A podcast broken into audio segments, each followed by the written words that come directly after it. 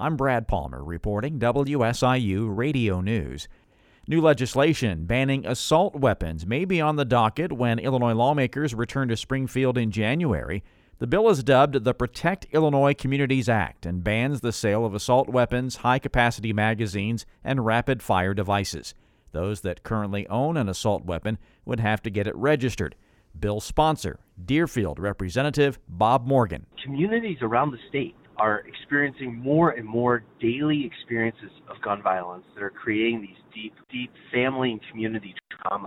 And we have to do more to stop it. There really is critical support amongst the legislature, and I, I'm hopeful and optimistic that we'll have the support to pass this law. The measure also raises the age to get a FOID card from 18 to 21 and expands the role of the Illinois State Police to help stop the trafficking of illegal guns from other states. Morgan says he'd like to get this passed in early January before the new General Assembly is sworn in. Illinois lawmakers Thursday approved changes to the controversial Illinois Safety Act.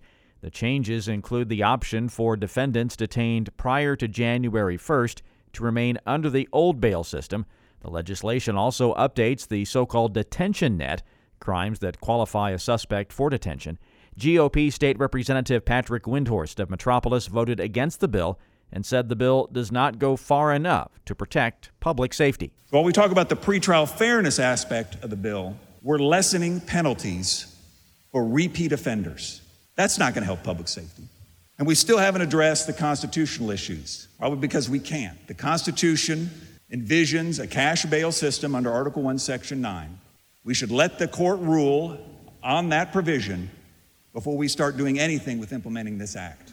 House Republicans argued no matter how many trailer bills come along, Democrats still passed and signed the original Safety Act over the objection of law enforcement groups and Republicans. The Safety Act takes effect January 1st. Lawmakers and advocates want more to be done to combat the growing number of fentanyl related deaths. During a news conference this week at the state capitol, the group discussed the need for more awareness about how deadly fentanyl is, saying it's 50 to 100 times stronger than morphine and heroin.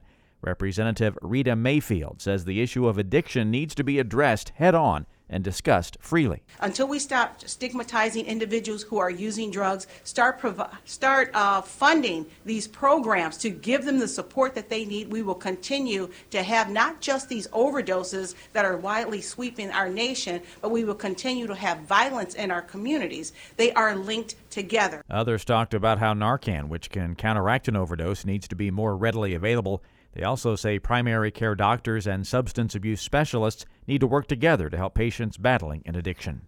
63 Illinois counties are now considered at an elevated risk for COVID 19 transmission. That's up from 46 counties the previous week.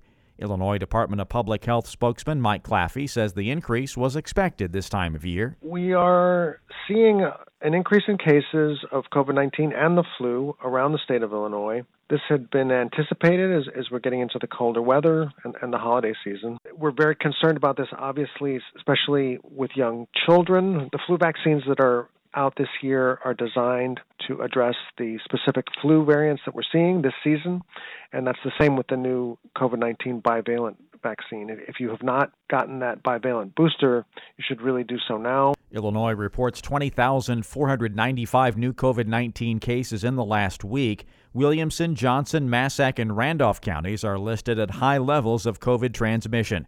Another respiratory illness, RSV, still remains a concern among kids with only about 10% of pediatric ICU beds available across the state. I'm Brad Palmer reporting WSIU News.